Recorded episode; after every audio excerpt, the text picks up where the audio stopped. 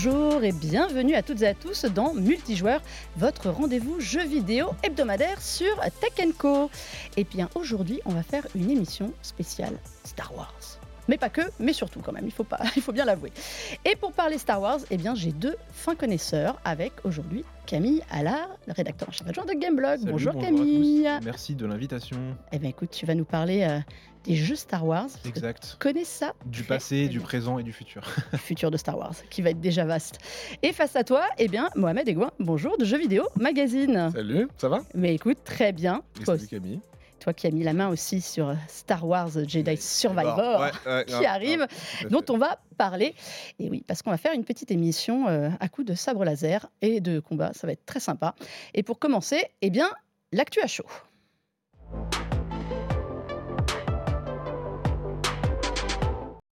Avant de parler de Star Wars, eh bien, messieurs, je voudrais parler avec vous euh, d'un autre univers adapté en jeu vidéo et qui fonctionne très, très, très bien. C'est Hogwarts Legacy. Mm. Euh, c'est un énorme carton. On parle là quasiment d'un milliard de recettes Ouais. euh, pour un jeu qui est sorti euh, fin, fin mars. Non, je ne sais plus. Début, février, euh, début dé- février, pardon, le 10, ouais. Et cette semaine, Warner Bros. Game a annoncé plus 256% sur les prévisions de vente. Est-ce qu'on l'avait vu venir, Mohamed? Alors en plus, ce qui est assez perturbant, c'est que en fait, euh, c'est annoncé via un post LinkedIn en fait de quelqu'un qui est au marketing. C'est-à-dire qu'en fait, c'est même pas Warner qui, qui fait un, un grand, euh, une grande annonce, tu sais, en mode avec une, une belle image, etc. Avec le, le pourcentage. C'est vraiment quelqu'un qui, euh, qui a partagé ça sur LinkedIn. Et c'est impressionnant, oui, et dans un sens aussi non, parce qu'en fait, on savait que le jeu allait être un carton de base. On avait déjà eu des échos justement des ventes du jeu deux semaines après sa sortie. On parlait de plus de 10 millions de ventes à ce moment-là. Tu vois. 12 millions de ventes déjà. 12, c'est un truc de fou. Et Euh, à rappeler, il n'est n'est sorti il est sorti que en plus sur PS5 et Xbox Series. Il est même pas sorti sur PS4, One et encore moins sur peu. Switch. Donc là, euh, ça va être encore plus vénère. Donc euh, surprenant, non, mais en même temps, oui. Enfin, c'est quand même assez fou en termes de pourcentage. Ça va au-delà de ce que Warner attendait, c'est sûr. Euh, maintenant, le jalon est posé pour le Wizarding World en jeu vidéo. Je pense que là, ça va ouvrir la porte à plein de choses hyper intéressantes. J'espère en tout cas. Par ça bat des records sur Twitch. Et sur aussi. Twitch C'est un aussi. jeu à record. Alors que, rappelons-le, c'est un jeu dans l'univers d'Harry Potter, mais sans Harry Potter. Exactement, et puisque ça se passe euh, à la fin du 19e siècle, donc bah, tous les personnages qu'on a pu euh, l'occasion de voir euh, à la fois dans les romans de J.K. Rowling ou alors dans les, dans les films, dans les adaptations, bah, évidemment ils sont pas présents. En fait, il y a des clins d'œil à certaines familles. Par exemple, on trouve Les Weasley. euh, la famille de Ron Weasley, etc. Mais il n'y a aucun clin d'œil à la famille Potter. Euh, on trouve euh, surtout, en fait, c'est surtout les lieux. En fait, c'est une gigantesque balade. Et évidemment, en tant que fan, bah, c'était euh, impossible de passer à côté. Quoi. Surtout avec toutes les annonces qui vont arriver. euh, Il y a euh, les rumeurs d'une série chez HBO. euh, Confirmé du coup. hein, Qui a été carrément, confirmé, ouais. ouf, ah hein. ouais, donc euh, en, vérité, euh, ça, ça peut être qu'un qu'un un impact encore plus, encore plus grand sur, le, sur les ventes des jeux Harry Potter dans, dans les années à venir, quoi, puisque c'est vraiment un jeu que je pense qui va être fait pour durer quelques années et qui va encore ouais, prendre vraiment un grand coup dans les ventes. Euh, on va dépasser aisément le milliard, c'est sûr et certain, quoi, en termes de, en termes de, re- de recettes. Est-ce que justement, le fait qu'on ait Poudlard qui est excellemment bien euh, recréé, Ouais. euh, tout ça, est-ce que c'est le plus important? C'est le cadre, plus que les personnages et l'histoire. Bah, honnêtement, pour y avoir joué de fond en comble, je pense que et être aussi un fan de Harry Potter, oui, euh, j'ai grandi avec en fait. euh, c'est vrai que je pense que le cadre est très important. Je pense que le cadre est très important. Les en fait, l'histoire, c'est pas qu'elle est secondaire, mais c'est qu'en fait, quand on joue à un jeu Hogwarts Legacy, bah, comme son l'indique, il y a Hogwarts dedans, il y a Poudlard, et en fait, euh, on s'attend vraiment à découvrir Poudlard et ses secrets, quoi. Et finalement, le château est un personnage à part entière, et finalement un personnage encore plus important que les, bah, que les protagonistes, etc. Puisqu'en fait, euh, bah, le fait déjà de proposer aux joueurs de- d'avoir son propre protagoniste, de le personnaliser, ça lui enlève déjà bah, une certaine substance puisqu'il n'a pas été écrit spécialement. Euh, y a, tu, vous pouvez choisir vos voix, etc. Vous, Mhm. pouvez être, euh, vous pouvez être une femme, un homme, etc. Donc c'est, à partir de, ce- de, de- de ce moment-là, c'est le, le château est, euh, est un élément euh, à part entière en fait dans, dans le jeu. L'acteur principal. L'acteur le principal, ouais. Et puis il n'y a pas que le château en plus, hein, j'ai pas spoilé, mais il y a plein d'autres endroits que vous pouvez Mm. visiter dans le jeu et c'est ça qui fait aussi le charme de. L'air de jeu est énorme, l'exploration est énorme. Ouais. Mohamed, tu étais fan d'Harry Potter? Bah totalement, moi j'attendais de ouf parce que de base euh, j'avais fait les précédents euh, jeux euh, sur d'anciennes consoles et j'avais aussi particulièrement apprécié euh, sauf le dernier, Les Reliques de la Mort partie 2 sur PS360. Là, c'était plus compliqué, je trouve. C'était pas de, super jeu, mais en tout cas, ça faisait très longtemps que j'attendais un jeu Harry Potter euh, sur console. Euh, a fortiori, un jeu Harry Potter RPG, parce qu'on a tendance un peu à l'oublier aussi des fois, mais c'est c'est quand même symptomatique euh, d'une d'une volonté, en tout cas, de la part de Warner de, de plonger les joueurs vraiment dans leur propre aventure personnelle. Et tu le disais en plus, justement, aussi, le cas de 19e siècle, ça permet de sortir de tout ce qu'on connaît, histoire que le joueur soit complètement immergé dans un univers qu'il connaît déjà de base, mais qu'il peut s'approprier au maximum sans qu'il y ait un Potter dans le coin, etc., qui prenne quand même beaucoup de, beaucoup de place. Donc euh, j'avais beaucoup d'attentes par rapport à ça. J'ai pas été déçu en tout cas par rapport à la partie univers, retranscription, etc. Je trouvais ça vraiment, euh, vraiment ouf. En tant que fan d'Harry Potter, en tout cas, c'est le jeu que j'ai toujours voulu euh, avoir dans ma console. Quoi. Donc, C'est un, un jeu sur l'univers. Le plus important est justement, et attention, transition facile. Vous l'avez pas vu venir à 10 km pour parler d'univers. On va basculer aussi sur Star Wars, puisque sort cette semaine Star Wars Jedi Survivor. Et donc, comme on l'a dit, importance de l'univers, parce que ça ne raconte pas justement l'histoire euh, des Skywalker ou de quoi que ce soit. Est-ce que tu peux nous pitcher l'histoire vite fait Totalement. Suite de Jedi euh, Fallen Order, sorti en 2010. Neuf. Deux- 2019, j'allais dire 2017, non 2017, pardon, c'est Star Wars Oui. Battlefront 2. Donc, Oui. C'est pas du tout la même chose. Mais en tout cas, 2019, euh, donc là, Respawn euh, du coup propose un jeu solo où on incarne Cal Kestis, qui est donc anciennement un Padawan, qui donc du coup a survécu à l'ordre 66, orchestré par Palpatine entre autres. Si vous avez vu les films, vous connaissez le délire. Et, et donc du coup, on se retrouve 5 ans plus tard après l'aventure de base que je vais pas spoiler pour ceux qui l'auraient vraiment pas fait, je vous le conseille vraiment. Et, et donc Cal se retrouve en fait dans un monde, dans une galaxie où l'Empire a pris vraiment un pouvoir incommensurable, grandi au fur et à mesure en tout cas. Et, euh, donc justement, il est traqué à la fois par les inquisiteurs, euh, par différents chasseurs de primes qui veulent sa peau, et euh, aussi il doit euh, contenir en tout cas au maximum euh, bah, cette, cette puissance impériale qui grandit de jour en jour. Et euh, c'est pour ça que c'est ce nom du jeu, du coup, euh, Survivor.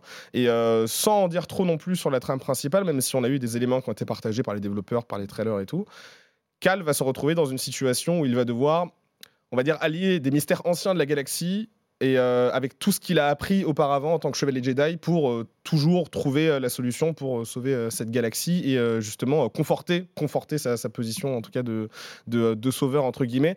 C'est un personnage qui est complexe et ce que je trouve hyper intéressant dans le pitch en tout cas de base de Survivor, c'est que Cal va devoir se surpasser lui-même, aller au-delà de ses peurs aussi en tant que chevalier Jedi parce que c'est quelque chose qui a été beaucoup exploré dans le précédent jeu, surtout par rapport à sa relation avec euh, son maître, Jaro Tapal.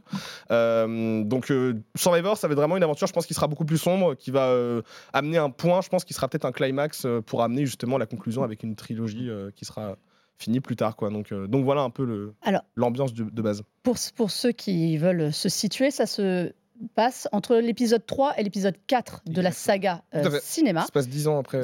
Cal Kestis est incarné par euh, Cameron Monaghan, qu'on a pu déjà voir, euh, qui est un acteur américain, qu'on a vu dans plusieurs euh, séries, qui était le Joker dans Gotham, euh, notamment. Et on a rencontré Cameron Monaghan pour qu'il nous parle justement de ce euh, Cal Kestis et comment il le voyait, comment il l'incarnait, et surtout, qu'est-ce qu'il lui avait apporté. Je pense que pour moi,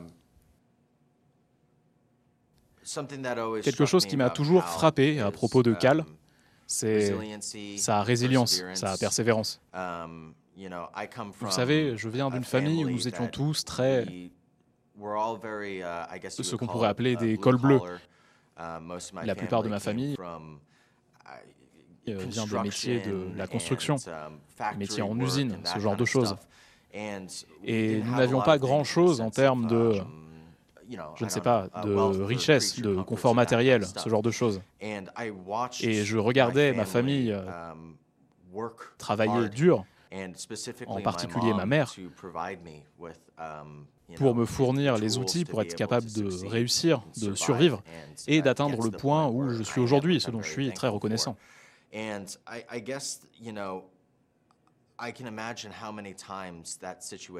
Et je peux imaginer combien de fois la situation a pu paraître euh, désespérée ou impossible pour une mère seule essayant de subvenir aux besoins de son fils.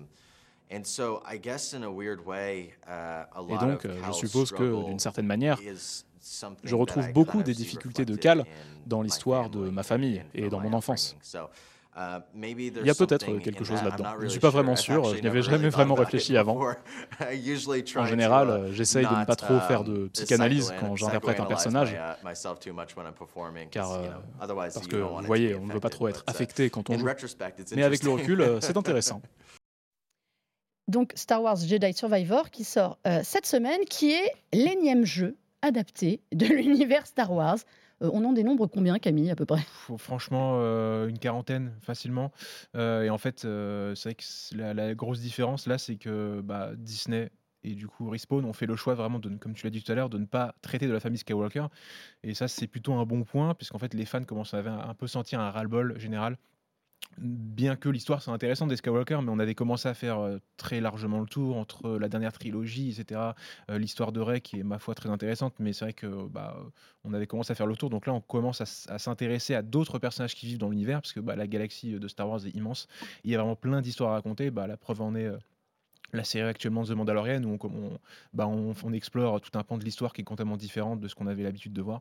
Et, donc voilà. Il y a aussi des questions de droit euh, de reprendre, euh, on le dit euh, pas assez souvent, mais si vous n'avez pas les personnages qui ressemblent aux personnages des films, c'est aussi parce qu'il faudrait payer des droits à l'image en plus et que ça coûte moins cher quelque part de créer des histoires de toutes pièces. on a les premiers jeux, j'ai recensé depuis 1978, qui était un jeu sur, alors attention, Apple II, l'ordinateur Apple II, oui, parce qu'on pouvait jouer à l'époque sur, sur déjà sur l'ordinateur Apple, qui était un jeu Star Wars pas du tout officiel, et le premier jeu officiel date de 79 et est tiré de l'Empire contre-attaque. Ah bah et donc depuis, on a eu tout et n'importe quoi. Ah oui, beaucoup de n'importe quoi. Alors, vas-y, raconte-nous le n'importe quoi. non, mais c'est vrai qu'en fait, euh, bah, l'histoire des jeux Star Wars est vraiment en dents de scie. On a vraiment eu des épisodes qui étaient assez extraordinaires, euh, mais euh, ils étaient finalement assez rares. Et on a eu quand même pas mal d'essais aussi du côté, parce qu'avant que ça soit racheté par Disney, du côté de chez Lucasfilm. Et tous les essais n'ont pas été euh, tous concluants, surtout qu'ils ont, ils sont vraiment lancés dans tous les genres possibles et inimaginables, euh, même des jeux qui, étaient, euh, qui pouvaient paraître vraiment très loin. et ils ont vraiment essayé d'exploiter au maximum la licence, quitte à en faire peut-être même beaucoup trop. alors certes, des fois, alors, je sais pas si tu préfères qu'on parle d'abord des flops ou des... Vas-y, c'est toi qui décides. Ou des tops, mais c'est vrai qu'on va commencer par le négatif pour finir sur le positif c'est bien. c'est vrai que Négativement, il y a eu des, quand même des choses qui ont été euh, assez dramatiques parce que à une époque, en fait, le but était de faire des adaptations pures et simples des films. Dans les années 90, euh, il y a, je vous, vous apprends rien, la nouvelle, la, nouvelle trilogie qui est sortie, donc l'épisode 1, l'épisode 2, l'épisode 3, l'épisode 1 qui est sorti euh, donc en 99, et donc bah, Lucasfilm se sont dit, bah, c'est une parfaite occasion pour proposer une adaptation pure et dure du film Surtout que le film a quand même pas mal de scènes d'action. On a le duel avec Dark Maul, on a la bataille, euh, la bataille sur Naboo, etc. il y a mm. vraiment plein de choses à représenter. Sauf que le jeu euh, eh ben, était une petite catastrophe parce qu'en fait, il était sorti un peu trop tôt et en fait, il était vraiment buggé à mort. Alors moi, à l'époque, j'avais que j'avais que 9 ans, donc j'ai profité du jeu euh, bah, avec mon regard d'enfant. Donc en fait, les bugs, je les voyais pas spécialement, mm. mais en fait, c'est a posteriori quand j'ai commencé à m'intéresser donc à la sortie de ce jeu, je me suis dit mais en fait le jeu était une catastrophe sans nom quoi. Et en me rappelant les gens ce que les adultes me racontaient à l'époque de ce jeu, c'est vrai qu'en fait j'avais pas du tout le même regard. J'avais un regard d'enfant émerveillé du truc alors que le jeu était vraiment, il sortirait maintenant, il se ferait défoncer. Il n'y avait pas de patch internet pour corriger les patchs Day One à l'époque. Hein. Faut pas oublier. Et c'est ça et en plus d'autant plus que certes il y avait une version PC donc il, pouvait y avoir des patchs par la suite, mais il y a surtout une version PlayStation qui à l'époque la PlayStation n'était pas du tout reliée à Internet, donc en fait une fois qu'on avait notre version CD-ROM, bah en fait on pouvait, on avait que nos yeux pour pleurer, on n'avait plus aucun moyen de pouvoir euh, avoir des patchs pour améliorer le jeu. Donc si le jeu était bugué à sa sortie, c'était fini pour nous et, le jeu était infinissable. C'est-à-dire qu'il y avait des endroits, il fallait, euh, il fallait recommencer le jeu 3, 4 voire 5 fois pour passer certaines scènes parce que les personnages étaient bloqués dans les décors, il y a des dialogues qui se, qui se, lançaient pas. Enfin c'était euh, la catastrophe quoi.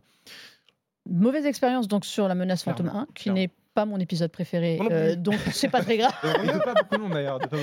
Je me posais juste la question est-ce qu'il y a la course de podracer dans Alors, le, dans elle le jeu est, elle, est, euh, elle, est, elle est montrée, mais on n'y participe pas vraiment. Ah, en fait, euh, on, doit, on, on, la, on, la, voit en fond, on, l'entend en fond sonore, on voit mm. des, des podracers passer, mais on participe pas directement. Quoi. Mais il y a un jeu. Mais il y a je un me jeu. Bien. Bah, du coup, la, très bonne transition. Oh là, magnifique, merci. merci beaucoup. parler de très bons jeux Star Wars, pour, pour rebondir là-dessus, c'est qu'il y a eu un Star Wars Racer en 98, parce qu'en fait. On voit les images pour ceux qui, qui regardent les l'émission. Il faut, savoir que, que, maintenant, ça paraît euh, déjà un jeu Star Wars tous les 4 ans, c'est déjà, ça paraît déjà bien, ça paraît beaucoup quand on est fan. Mais à cette époque-là, dans la fin des années 90, il y avait 3 ou 4 jeux par an. C'est-à-dire que là, l'année 99, il y a 3 jeux qui sont sortis. On a eu Star Wars Racer, on a eu l'adaptation Star Wars épisode 1, et on a eu aussi, euh, un an, quelques mois plus tard, on a eu deux jeux. Il y a eu Rock, Squadron et X-Wing ah Alliance. Donc on a vraiment eu toutes les possibilités, jeux d'aventure, simulation, etc. il y a vraiment tout, tout ce qui était possible, dont Star Wars Racer, qui était, bah, comme son l'indique, un jeu de course, qui était uniquement adapté sur bah, les courses de Podracer qu'on voyait dans Star Wars mmh. épisode 1, donc avec son côté épique, ses grandes vitesses. Il y avait d'ailleurs un compteur de vitesse qui montait jusqu'à 500-600 km/h. Enfin, c'était, c'était vraiment sympa. et ce jeu a, a, vraiment beaucoup plu parce que bah, c'était la première fois qu'on pouvait voir un jeu Star Wars qui s'attaquait au, genre du jeu de course, puisque mine de rien, avant, on se disait bah, Star Wars et le jeu de course, la simulation spatiale, pourquoi pas, évidemment, mais euh, le jeu de course pur et dur sur Terre, enfin, c'était, euh, ça paraissait assez, assez aberrant. Et donc, bah, le film Star Wars Racer a permis cette adaptation, et ma foi, elle était plutôt bonne. Euh, il y avait quand même quelques bugs, encore une fois, surtout sur la version PC, qui était parfois injouable parce que elle était très gourmande, mais on a aussi une version N64 qui elle tournait, qui tournait parfaitement et qui était, qui était vraiment très sympathique. Quoi. Quel est pour toi le jeu qui a révolutionné l'idée qu'on pouvait se faire de Star Wars euh, sur console et PC Je pense que c'est Star Wars KOTOR, euh, Star Wars KOTOR, euh, Night of the Old Republic, qui est sorti donc en 2003, si mes souvenirs sont bons, sur Xbox et PC.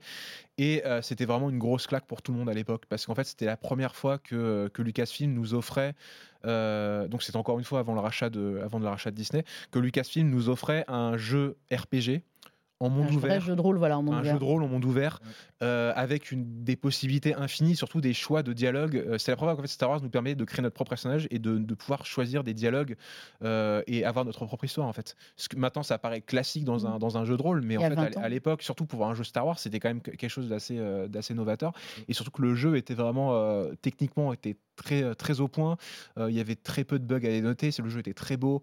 et surtout, en fait, il nous montrait des, des pans de Star Wars qu'on n'avait pas l'habitude de voir. Alors, certes, il y avait l'habituelle planète Tatooine qu'on voit dans tous les films Star Wars maintenant, mais aussi il y avait des planètes qu'on n'avait jamais vues auparavant et des personnages aussi parce que il faut rappeler que le jeu se déroule 3000 euh, ans avant, euh, avant l'épisode 4 donc la bataille de Yavin, euh, donc c'était permettait de parler de tout ce qui se passe avant l'Empire galactique avant Dark Vador avant l'Empereur avant tous ces personnages cultes qu'on a l'habitude de voir au cinéma depuis, depuis 30 ans 40 ans donc c'était vraiment le moyen pour Lucasfilm de, de, faire table rase du passé et de proposer de quelque chose qui était vraiment, vraiment novateur quoi. Mohamed, toi qui es un grand fan de Star Wars, euh, de la saga, est-ce que d'avoir des films comme ça qui donnent des bribes autour, c'est des choses qui euh, parlent aux fans que tu es Et de bah jeux vidéo qui plus est? Est-ce que ça apporte quelque chose? Bah Après, dans le cas de Kotor, si tu veux, parce que là, c'est un truc qui est mm. quand même assez, assez fou. Euh, Kotor, effectivement, on est quand même sur euh, la vieille République, enfin l'ancienne République. C'est une période qui est pas vraiment représentée, je trouve. En... Alors, à la fois en jeu vidéo, oui, sauf à part avec Kotor, mais aussi en termes de film, en termes de. Alors après, en termes de tout ce qui est euh, roman, etc., mm. bande dessinée, ça va, parce qu'il y a un univers étendu qui est quand même assez dingue ici, mais si l'Ancienne République et même la Haute République, voire même au-delà, c'est très connu aujourd'hui, c'est parce qu'il y a des, médias qui, qui, ont adapté ça. Euh, le fait que ce soit euh, dilué dans différents jeux, en tout cas, quand on est fan de Star Wars, je trouve ça hyper intéressant parce qu'on apprend plein de choses différentes qui sont pas abordées dans des médias plus typés grand public. C'est pas tout le monde qui va prendre une BD sur l'Ancienne République ou sur la Haute République, et forcément, ces personnes-là, elles vont voir les films, elles vont jouer à des jeux. C'était hyper intelligent, c'était hyper smart de la part de, de, Lucasfilm de proposer un jeu centré sur, sur l'ancienne République et euh, surtout aussi type RPG. On le disait tout à l'heure avec Hogwarts, ça permet de placer vraiment le joueur au centre de l'expérience. Donc euh, c'est toujours bon en fait d'apprendre euh, qu'il y a eu d'autres périodes avant, qu'il y a des choses qui sont pas forcément expliquées aujourd'hui, qui l'étaient déjà avant, etc. Donc non, non, pour le coup, c'est quelque chose qui, qui, est plutôt cool. Et encore une fois, ça change encore une fois de la saga Skywalker, de l'avènement de l'Empire, de la rébellion, etc. On connaît plus, ce qui est plus documenté en film finalement et en série. Plus documenté en film et en série, avec euh, Rebels, entre autres, etc. il y a eu plein de choses différentes. Donc, euh, j'appelle de mes voeux, en tout cas, plus de, de, de, choses qui soient sur ces périodes-là. Alors, il y a un remake de KOTOR aussi qui, qui est censé arriver, entre autres, aussi sur PS5.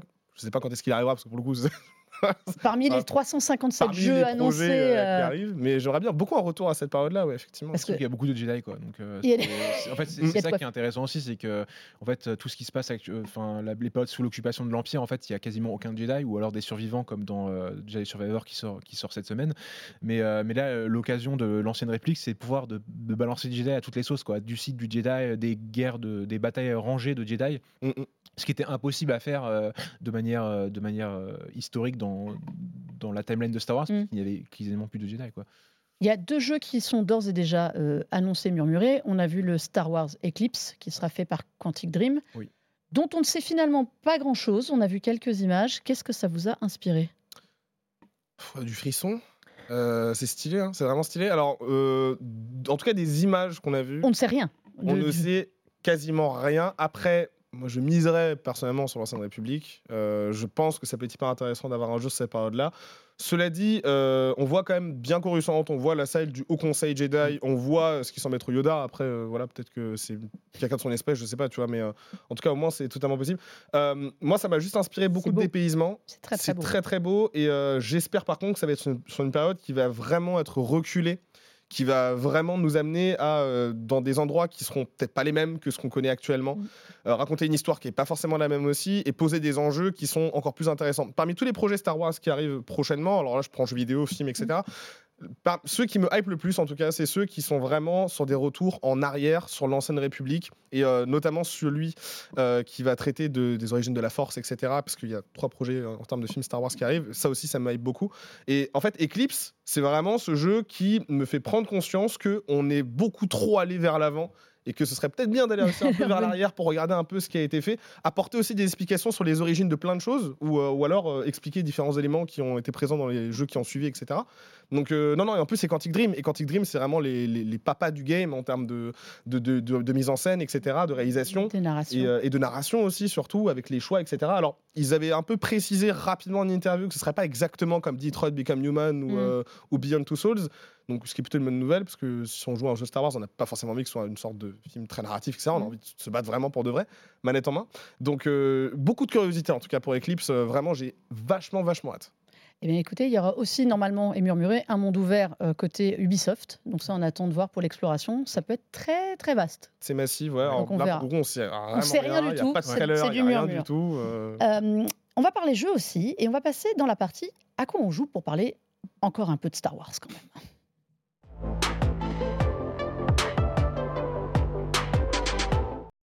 Pour poursuivre dans la thématique, et parce qu'il nous reste quelques minutes, je voudrais qu'on parle euh, un petit peu vite, désolé, de Star Wars Jedi Survivor que nous avons eu l'occasion euh, de voir un petit peu en avance et de mettre la main dessus maintenant qui va sortir. Euh, qu'est-ce que ça vous a inspiré? Camille, tu as pu un petit peu ou pas? Oui, tout à fait. Bah, pour l'instant, j'en suis qu'aux prémices, on va dire.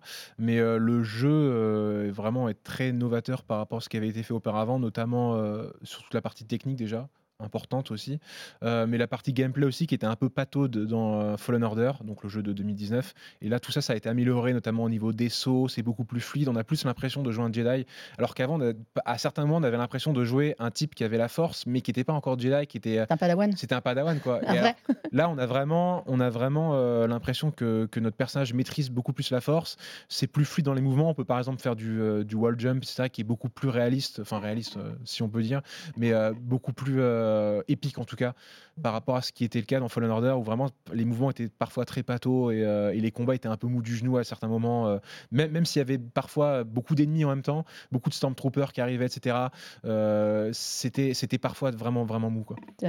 Mohamed même sensation? Ouais, euh, je, dirais même en plus que c'est une belle évolution. Et euh, d'ailleurs, Respawn s'en est jamais caché que euh, Survivor allait pas être un jeu qui allait être totalement disruptif avec tous les jeux Star Wars précédemment. Du moins, ils ont vraiment communiqué ça comme étant l'évolution, de Next Evolution en tout cas, de, par rapport à Fallen Order.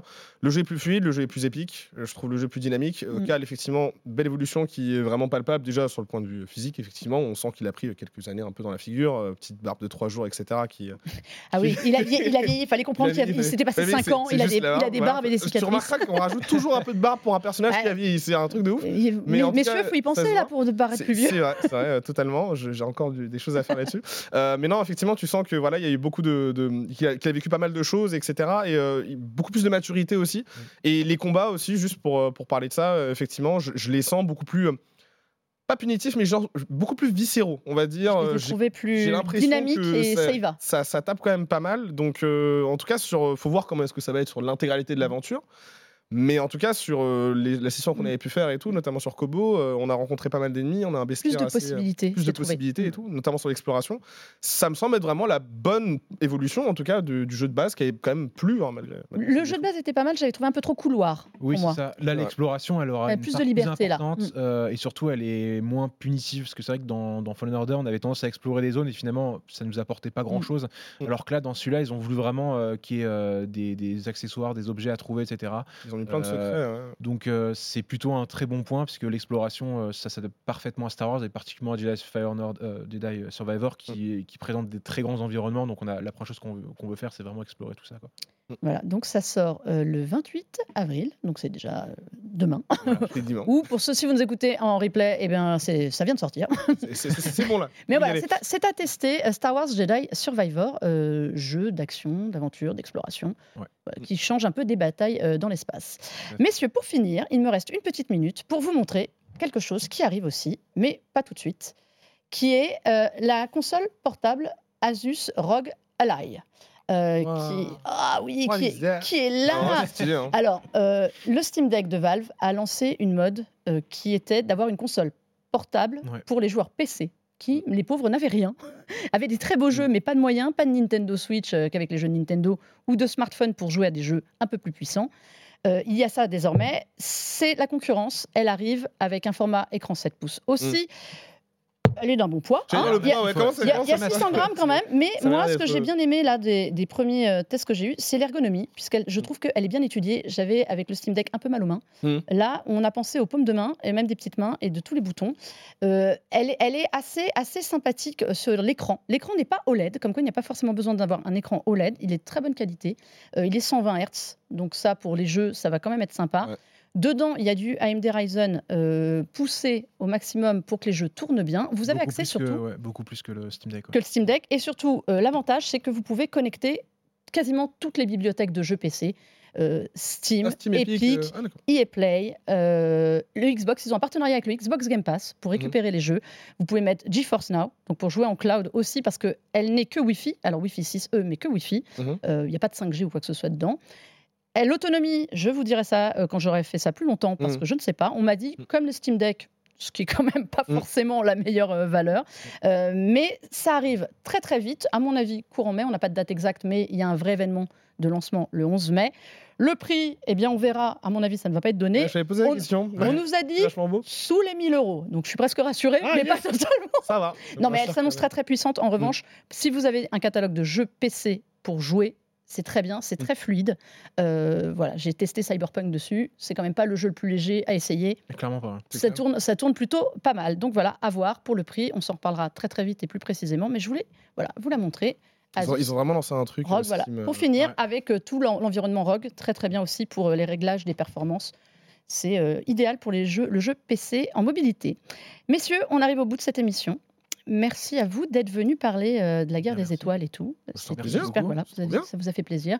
Camille, qu'on retrouve sur Gameblog. Tout à fait. Tout le temps. Pour parler de Star Wars, mais pas que. mais pas que. Donc il reviendra pour parler d'autre chose que Star Wars. Mohamed aussi, jeux vidéo magazine et en vidéo aussi, je ne l'ai pas dit. Sur YouTube, tout à fait. Euh, ouais, TikTok, Instagram. Sur les réseaux. Vous les retrouvez partout. Et nous, eh bien, on se retrouve la semaine prochaine pour un nouveau numéro de multijoueur. En attendant, portez-vous bien et jouez bien. Ciao, ciao